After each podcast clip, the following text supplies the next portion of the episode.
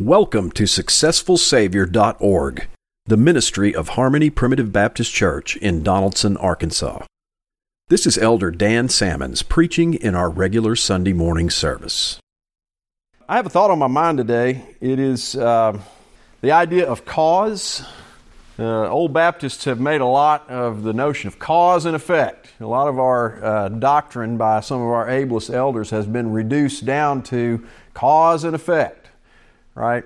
What many people say are the causes of eternal salvation among men, we say are the effects of eternal salvation among men, right? They'll say, You do this thing, and that's how you get eternally saved. And we say, No, you're eternally saved, and that's why you'd ever have any desire to do that thing, right? Uh, this principle is, is clearly played out in our lives, and uh, for the most part, you find a relationship of cause and effect that's in play in most things. But the Bible talks about things that wherein there is no cause or whereas something is without a cause. And that makes it a little bit unusual. And I want to unpack that idea of without a cause today. But in doing that, I want to go back to uh, 1 Samuel chapter 18. And we're kind of getting back into our narrative on King David. We're talking about the heroes of the Bible, King David being a very important figure in the Old Testament, clearly a hero of the Bible. 1 Samuel 18. And uh, let me read a little bit here for us. And it came to pass, when he had made an end of speaking unto Saul, that the soul of Jonathan was knit to the soul of David, and Jonathan loved him as his own soul. And Saul took him that day and would let him go no more home to his father's house. Then Jonathan and David made a covenant because he loved him as his own soul. Sounds like there was a fellowship between Jonathan and David that transcended their natural relationship, whatever that might be. Uh, there was a kinship there. I believe this is very similar to what uh, Brother Sonny was just referencing. Uh, the Bible says there's a friend that sticketh closer than a brother. Kind of sounds like this sort of relationship, doesn't it? And I think any of us can probably look in our own families and, and, and in the people that we know and have Christian fellowship with. Uh, there, we'll find examples where we say, I have more fellowship with this person than I have with people in my own natural family in some respects because we have this spiritual connection and having believed and understood the truth, we understand that we have a successful Savior. And honestly, many Christian people don't really have a successful Savior, not in the sense that we talk about it, like Jesus got the job done. They have a potential Savior, right? But when we talk about a successful Savior, we talk about the peace and the rest that we can have when we can come to the Lord, hear the gospel, and say, The work is finished and I don't have to worry about that work anymore, right? The fact that I believe it means it's on my behalf, and I can, uh, that becomes the overarching context within which we can build a Christian life and a Christian family and a Christian walk. And it's a very stabilizing force among God's people. But this fellowship that we have with one another, I think, is modeled here in the relationship between Jonathan and David. And you see that they, they made a covenant uh, because he loved him as his own soul. And Jonathan stripped himself of the robe that was upon him and gave it to David and his garments, even to his sword and to his bow and to his girdle. He's like, I love this brother so much, I just want him to have all my stuff. Just take my stuff. You're just, I just love you, right? I mean, that is a, that's an extraordinary love that you see between these two people. And I think it models in many respects the sort of love we can have for one another in the church. That Christian fellowship is incredibly important. Now, we read a little bit going on here about David's exploits, and we've looked at some of this before, but uh, the previous chapter talks about David and Goliath, and we talked a little bit about that story. In verse 5, it says, And David went out whithersoever Saul sent him and behaved himself wisely. And Saul set him over the men of war, and he was escaped in the sight of all the people and also in the sight of. I'm sorry, he was accepted in the sight of all the people and also in the sight of Saul's servants. And it came to pass as they came, when David was returned from the slaughter of the Philistine, that the women came out of all cities of Israel singing and dancing to meet King Saul with tabrets, with joy, and with instruments of music. And the women answered one another as they played and said, Saul hath slain his thousands, and David his ten thousands. And Saul was very wroth. Saul didn't like that one bit. Saul's the king at this time. And if you're the king, you want to be the top dog. But here he is. They're going through the streets and they're hearing people sing a higher praise to David than they had for King Saul. And Saul didn't like that. Um, men tend to be uh, somewhat egotistical about such things. And I mean, we can kind of get down on Saul a little bit, but I'm sure all of us have experienced that in one degree or another. So maybe we should have a mantle of charity about about his uh, sinful attitude, given the ones we've harbored over the course of our lives. But nevertheless, David here has been a good servant to Saul. Right? He came in and killed the Philistine. He's been going out and doing what he wanted him to do. He's done good service. There's really not anything here that that would give Saul a legitimate reason to be angry about this other than his own pride. You see what I'm saying? It's not like I told David to do all these things. He hadn't done any of it. So I'm mad at David. It's not that sort of thing. He's mad over the fact that, uh, over David's exploits and the fact that people know about these exploits and are singing praises greater than the praises unto him. And that's very troubling to him. And this saying displeased him, and he said, They have ascribed unto David ten thousands, and to me they have ascribed but thousands. And what can he have more but the kingdom? Saul doesn't like this one bit, and it makes him resent David. Now, does he have a cause? Does he have a cause to resent David in this way? Or is he resenting David without a cause? I ask that question. In one sense, he does have a cause. The Bible talks about things being without a cause, but that has to be qualified a little bit. Everything's got a cause. See what I'm saying? But when we talk about being without a cause, we mean without a legitimate cause or without a legitimate basis for it. It's not that there's no cause at all. The cause is Saul's prideful heart that makes him jealous of David rather than saying, I'm the king and I've got this guy working for me and he's fantastic. It only makes me look better as the king because I've got such great people working for me. That's one of the things you'll notice in the business world. If you've got really good leaders, they're not going to be trying to build themselves up so much as they are looking beneath them and saying, I'm standing on the shoulders of giants. These people working for me are doing a great job. This is why we're being successful. And they, are, they, they achieve some level of greatness in the eyes of those beneath them because they recognize look, I'm not just doing this on my own. I've got all these great people working for me. Some of the best business leaders in the world will tell you, I, am just someone who's got great people working for me, right? Um, but Saul's problem was his pride, and he wanted to get all the credit for everything. So there was a cause, but there wasn't a legitimate cause. You see that? He's hating David without a legitimate cause for hating David because David's been nothing but a good servant. That's what the Bible's speaking of when it says without a cause. It's saying there's not a legitimate basis for this complaint. Now, look how bad this can get. So, all of us have probably harbored some sort of petty resentment towards someone who's maybe a better, you know, baseball player, or they sing better, or they play guitar better, or they whatever. We've, we've probably all harbored some thoughts like that in our lives, but uh, have you ever really thought about how far that can go? Um, the Lord Jesus Christ taught that if you uh, if, if you have hatred towards a brother in your heart, this is the sin of murder. That sounds like a really harsh statement, you know. It's kind of like, really? You think it can't go there? It's the seed that could absolutely grow into the commission of such an act. Now, I'm sure none of you have ever uh, tried to, to fulfill on that uh, or let that seed grow to that extent, but the heart issue that creates both of those sins of different magnitudes comes from the same seed, I think, is what's being taught there. Um, And Saul eyed David from that day forward. Is that the Bible mentions something about the evil eye. I wonder if that's an evil eye he's giving him. He's definitely looking at him in a way that's not uh, charitable. Let's put it that way. So, what happens from here?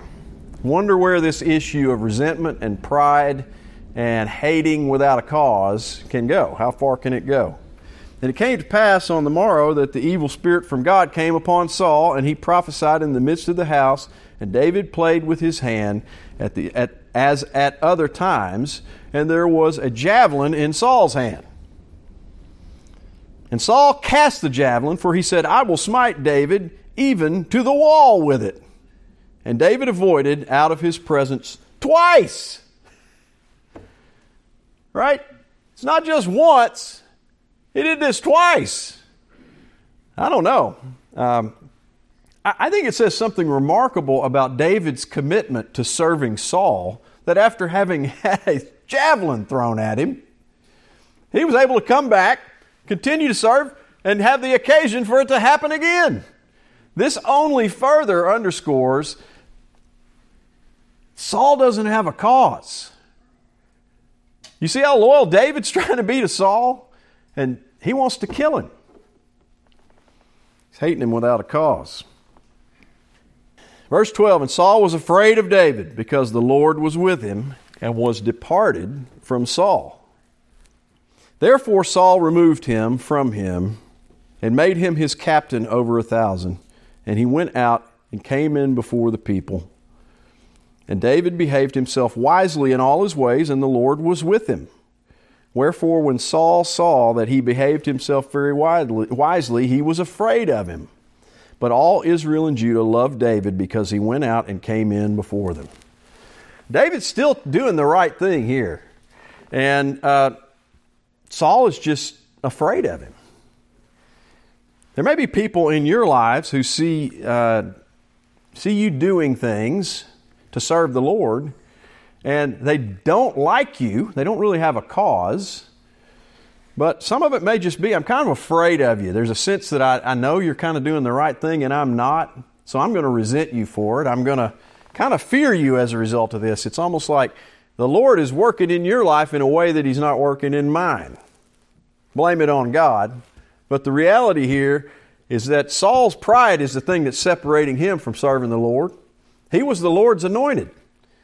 He could have done very well with that situation, and yet he didn't.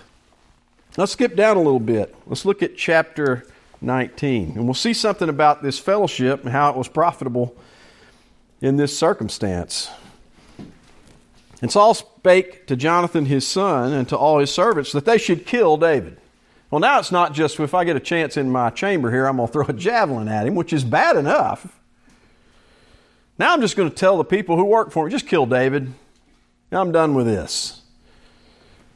Be very careful about this notion of harboring ill will or resentment or anger towards your brother. You might say, Well, I would never let this go to such an extent where I'd want to kill that person. It's the same impetus that exists in the heart that leads to murder right? It's a very serious matter, and it's something, one of the reasons we should stamp this out and seek reconciliation and fellowship with the brethren. But look here. We said before that Jonathan and David had this strong kinship, this covenant with one another, and they were very close friends. They loved one another. But Jonathan, Saul's son, delighted much in David. And Jonathan told David, saying, Saul, my father seeketh to kill thee. Now, therefore, I pray thee, take heed to thyself until the morning, and abide in a secret place, and hide thyself. And I will go out and stand beside my father in the field where thou art, and I will commune with my father of thee. And what I see, that I will tell thee. Now, here's a situation where this fellowship he has, this close relationship with another brother in Christ, this person is going to intercede on his behalf in a situation where David's life is at risk here, right? When your king says, find this guy and kill him, that's a very serious matter. Uh, and here, this relationship with Jonathan is going to prove very profitable to David in this situation. You might ask, well, what if Jonathan hadn't been there? Jonathan heard that this was what was going on. He went and told David about it and kind of came up with a plan of how we're going to try to get you out of this. What if Jonathan and David had not built this relationship? What if they hadn't had a covenant? What if they didn't love one another in this way and adore one another and, and look out for one another in this way? Well, clearly the Lord could deliver David anyway, but you see here how, in this circumstance, the Lord is using this temporal relationship as a mechanism of deliverance for David. It's profitable to David's life in this moment. And Jonathan spake good of David unto Saul his father, and said unto him, Let not the king, the king sin against his servant, against David, because he hath not sinned against thee, and because his works have been to thee, uh, been to the word very good. What's he saying there? Don't kill David. You don't have a cause to kill David, right? You, there's no legitimate cause for you to be going after David like this. And by the way, if you do it, it's just sin. Don't sin in this way. You're doing the wrong thing. For he did put his life in his hand and slew the Philistine, and the Lord wrought a great salvation for all Israel. Thou sawest it and didst rejoice. Wherefore then wilt thou sin against innocent blood to slay David without a cause? That's the sort of hatred that exists in the wicked hearts of men. The ability to hate something without a cause, without a legitimate cause. And it can grow to such a point where it's not just, I'm, uh, I have a bitter spirit about it, but I am actively trying to kill someone. This is why we have to do everything we can uh, to avoid letting this seed sprout roots in our lives. And we need to Walk in peace and unity with one another and build the fellowship up with one another. Verse 6 And Saul hearkened unto the voice of Jonathan. And Saul sware, As the Lord liveth, he shall not be slain. Well, that's a good declaration in the moment. I think we find that Saul's commitment to that idea wanes tremendously. Nevertheless, in this moment, if you're in a situation where somebody's trying to kill you, and another person who's a friend of yours intercedes, and the person who's trying to kill you says, Okay, I hear what you're saying. I swear I won't kill him. And he backs off from it in the moment, so tells it, Look, don't go try to kill David. I know I told you to, t- to go kill David. We're not, that's not the plan anymore. Let's back off from that. Just forget I said it. Let's move on. Now, that doesn't deal with Saul's heart issue, but in the moment, it provides a temporal salvation for David. And um, it was instrumental in his deliverance in that moment, was it not? See the importance of the fellowship of the saints and having those types of relationships? Uh, they can be very profitable and can be an instrument of temporal salvation, saving you in various circumstances. And that plays out in a thousand different ways. And Jonathan called David, and Jonathan showed him all those things, and Jonathan brought David to Saul, and he was in his presence as in times past. So he, they got beyond this and kind of got back to normal, I guess you would say, right? But Saul was hating him without a cause. Turn over to Psalm 69 and verse 4. David writes about this idea. It comes up kind of thematically in some of the Psalms that he wrote. Uh, I'll read the first three verses to lead up and give you some context. So Psalm 69, Save me, O God, for the waters are come in unto my soul. I sink deep, I sink in deep mire where there is no standing. I am come into deep waters where the floods overflow me. I am weary of my crying, my throat is dried, mine eyes fail while I wait for my God. They that hate me without a cause are more than the hairs of mine head, and they that would destroy me, being mine enemies wrongfully, are mighty. Then I restored that which I took not away. David was familiar with the idea of being hated without a cause. I think at the point that he's writing this in Psalm 69, he's not just talking about that instance, he's talking about a whole lot of experiences in his life where he was hated without a cause. Now, David was also a sinner. while he was hated without a cause, there were probably some people over the course of his life that looked at some of the things he did, and maybe they had a cause to be angry with David because he was not perfect. But in this respect, um, he's talking about being hated when he's doing the right thing, and yet people still hate him for it. Look over at Psalm 109 and verse 3. They compassed me about also with words of hatred and fought against me without a cause. You see, the world can raise up hatred towards you, and I think we're seeing many examples of it in our society where they're going to start just hating Christian people without a cause, without a legitimate cause at all, and they're going to feel as if they're completely justified in it. So, how do we respond to that? Look over at Proverbs chapter 3. This is where it gets kind of tough. I mean, I think when we're vilified and, and people hate you without a cause, you kind of want to think, well, if you're going to hate me without a cause, I guess I'm just going to hate you back. I understand that response. Uh, I have a carnal, I have an old man living in me as well, and he wells up, and that's, that's kind of the default reaction. We have to temper that, however. Proverbs chapter 3 and verse 30 says, Strive not with a man without cause. Doesn't mean that there's not going to be some instances in your life where you're going to have to take a stand and strive against men. If you are in your house and someone kicks in the front door and has a weapon and intends to do you harm, you have a cause. You follow me? You have a cause to strive with that man. He is imminent danger to you and your family in that circumstance, and there is a cause in that. It's not that we are never to strive because there might be a cause, but uh, that situation doesn't happen all that often, thankfully. And a lot of times we strive with men when there's not a cause there. Uh, maybe we don't like something about the way they operate or whatever, but they really haven't done anything to you, and we're willing to strive with them.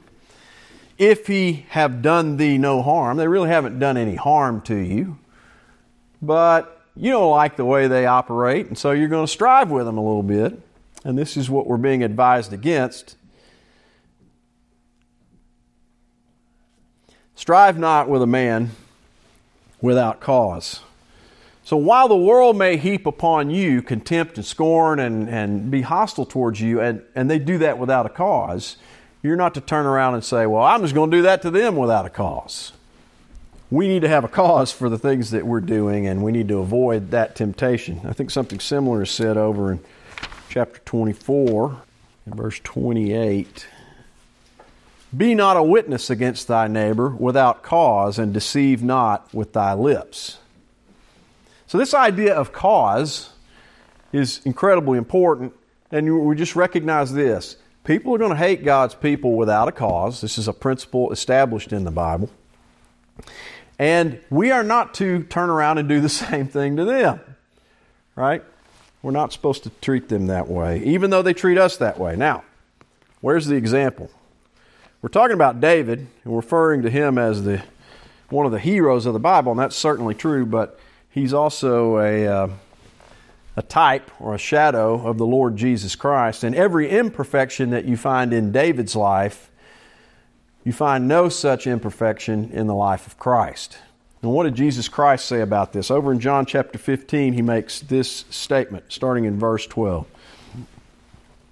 And I say this a lot, and I, I, try to say it because I want to remind myself of it. I think it's in the domain of what uh, Brother Bonner was setting before us. It's really important. I think we need to be purposeful about it and not just say it. We need to try to do it. This is my commandment that ye love one another as I have loved you. Greater love hath no man than this, that a man lay down his life for his friends. ye are my friends if ye do whatsoever I command you. Henceforth, I call you not servants, for the servant knoweth not what his Lord doeth, but I have called you friends. For all things that I have heard of my Father, I have made known unto you. Ye have not chosen me, but I have chosen you. Did he have a cause to choose you? Now be careful how you answer that question. You see why it's got to be qualified? there was nothing in you that would cause God to choose you. In that sense, he had no cause to choose you. There was nothing in David that caused Saul legitimately to hate David. It was without a cause. That's in the matter of hatred between men.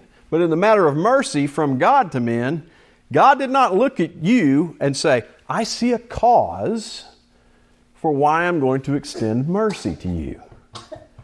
See, mercy was extended to you without a cause. There was no legitimate cause to be found in you for mercy to be extended or for you to be chosen.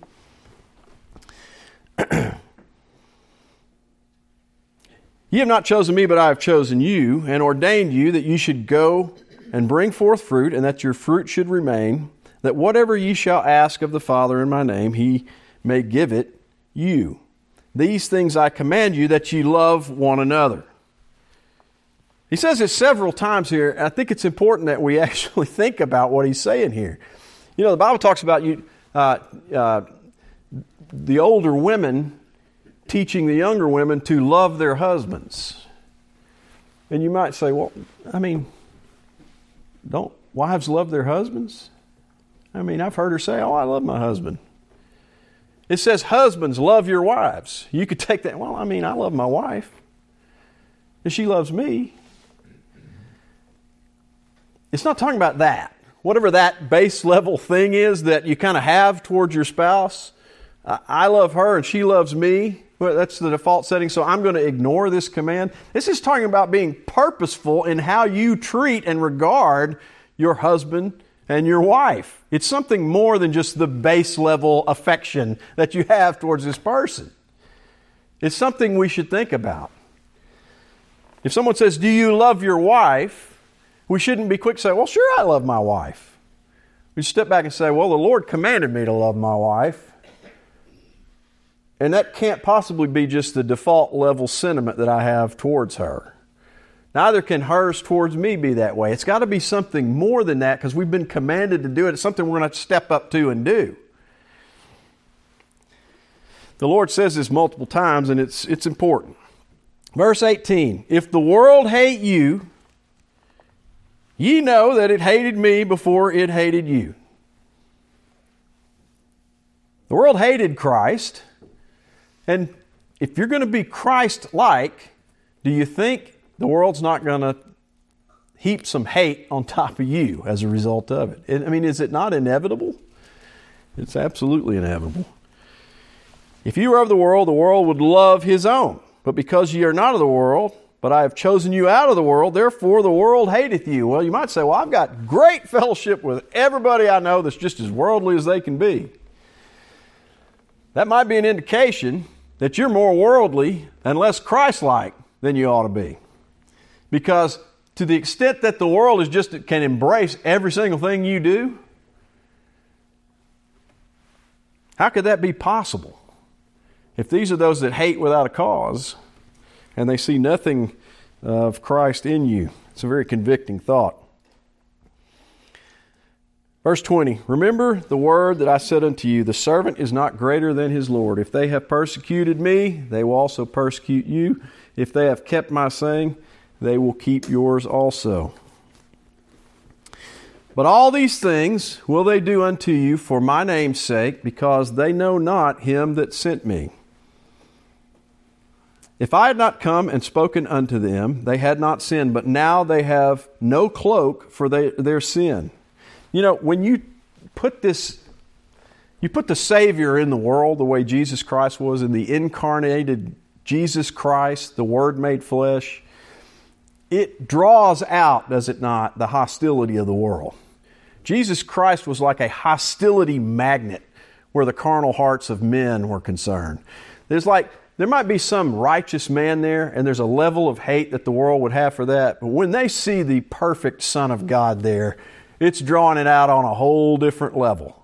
And that's the sort of thing that the Lord faced. And I think to the extent that we're living uh, in His image, that we're conformed to His image and we represent the Lord in this world, we're probably going to find more of that sort of hostility uh, in our lives. Uh, but all these things will they do unto you for my name's sake, because they know not him that sent me. If I had not come and spoken unto them, they had not sinned, but now they have no cloak for their sin. He that hateth me hateth my Father also. If I had not done among them the works which none other man did, they had not had sin. But now have they both seen and hated both me and my Father. As you as the works of Christ are manifest before an ungodly world, it draws out that hostility. Now, there's nothing wrong with the works of Christ. He is righteous, He is our righteousness. There's no cause for them to hate it, other than, like Saul, their own prideful hearts that hate the truth. They love darkness rather than light. It's not a legitimate cause that they hate Christ for. Neither will it be legitimate in hating the image of Christ they might see in you and how you live your life. but this cometh to pass that the word might be fulfilled that is written in their law. They hated me without a cause. No reason. No legitimate reason. There was no legitimate reason to hate the Lord Jesus Christ. They did it without a cause. but I want to show you how that's related to the notion of redemption. Turn over to Romans chapter 3, and we'll look at this as we close. Romans chapter 3 and verse 20. Therefore, by the deeds of the law, there shall no flesh be justified in his sight. For by the law is the knowledge of sin. By the way, what that says is you ain't no working your way to heaven. That's very plainly stated there. By the deeds of the law, you're not going to keep. Now, I'm going to keep the Ten Commandments and get into heaven. That ain't going to happen. By the deeds of the law, there shall no flesh be justified in his sight. There it is. That eliminates about 95% of the professing Christian world in terms of their doctrine of salvation. They don't believe that. They honestly believe there's some requisite degree of keeping the law that is that's going to get you into heaven. That's not true. That's works based righteousness by the deeds of the law. There shall no flesh be justified in his sight, for by the law is the knowledge of sin. You know what he's saying? What the law does is prove that you're a sinner. What it does is it universally proves that no man keeps the law. And since no man keeps the law, if you set up keeping the law as the, as the standard, no one's going to be justified by that standard. You see that? What that means is whoever's going to be justified in what he's about to say here, there can't be a cause found in you. There can't be a cause that is, well, I kept the law. My flesh did the deeds of the law and I achieved justification. That's an impossibility. Because by the deeds of the flesh, by the deeds of the law, there shall no flesh be justified in his sight. But now the righteousness of God without the law is manifested, being witnessed by the law and the prophets. In other words, all that stuff about the law in the Old Testament, all that I was doing was pointing to Jesus Christ. Here's a law. Can't none of you keep it. That's all there is to it. So none of you are going to rise to this standard. But what does this mean now? It means there's one who did, and one who can, and one who shall, and as we know it in our time, one who did this finished work, kept the law on your behalf. He is our righteousness. And this was what the entire Old Testament was talking about the law and the prophets. This is what it was alluding to. It was never telling you, keep this to gain eternal salvation. It's telling you, this is God's standard. You can't live up to it, but there's coming one who shall. That's what Paul's teaching here. Even the righteousness of God, which is by faith of Jesus Christ unto all, unto all and upon all them that believe, for there is no difference. For all have sinned and come short of the glory of God. Well, there it is again. Everybody's a sinner. When you say all have sinned, you're saying you hadn't kept the law. Nobody can. It's not a way to justify yourself. So, how's anyone going to be justified? Here's a strange thought you're going to be justified in precisely the same way that Saul hated David. You're going to be justified without a cause. Saul did not Saul hated David and there was no legitimate cause in David that would cause him to be hated by Saul in that way. It was something evil in Saul that drove him to hate David in that way. He hated him without a cause. No cause, legitimate cause to be found in David. Eternal salvation works very much the same way in a righteous sense towards God's people. Because God loves you, and there's no cause to be found in you for Him to extend that love to you. You're loved without a cause to be found in you. Verse 24 teaches that being justified freely by His grace through the redemption that is in Christ Jesus. You know what that term freely means? Without a cause. You're justified without any legitimate cause found in you. That's what grace is. Grace is the reality that though there is no cause to be found in me, I've been an object of God's mercy nevertheless. I've been a subject of His redemption. And it was given to me freely. That means it was motivated by God. In Saul's instance, he was hostile towards David based out of an ill intent or malevolence in his own heart that motivated him to be hostile towards David without a cause. But God, who is perfect and loving and righteous, and who shall save his people from their sins, he saw no reason to save you in you. He did it without a cause. You're justified without a cause to be found in you. And that is salvation by the grace of God. Well, I pray that's a blessing to you. As I think about being justified without a cause, I, I, it's, it's just astonishing to me that this is how it works. It's really so contrary to the way our minds work. Pretty much everything in your life, many things in your life, are done on a meritorious basis. Everyone, uh, most of us have had a job or been in school or whatever, or you're playing sports, and you know, you're getting rewarded because well, I'm the captain of the team because I had showed the most leadership, or I you know, I'm, I'm on the starting squad because I was the best of the five, you know, of, of some of the players on the team, or I'm, I'm the lead hitter, or I bat cleanup because they know I'm a good hitter. And we see merit applied over and over and over again. None of those things are without a cause. See what I'm saying? We look for cause and effect. It's like, well, we're putting him there in that position because we see that there's some cause for it. He has some level of talent, some level of application of that talent. He has skills, he has uh, leadership qualities. You go to work, and if work is working as it usually does, people who work hard and, and do very well, they get promoted and they get given better positions.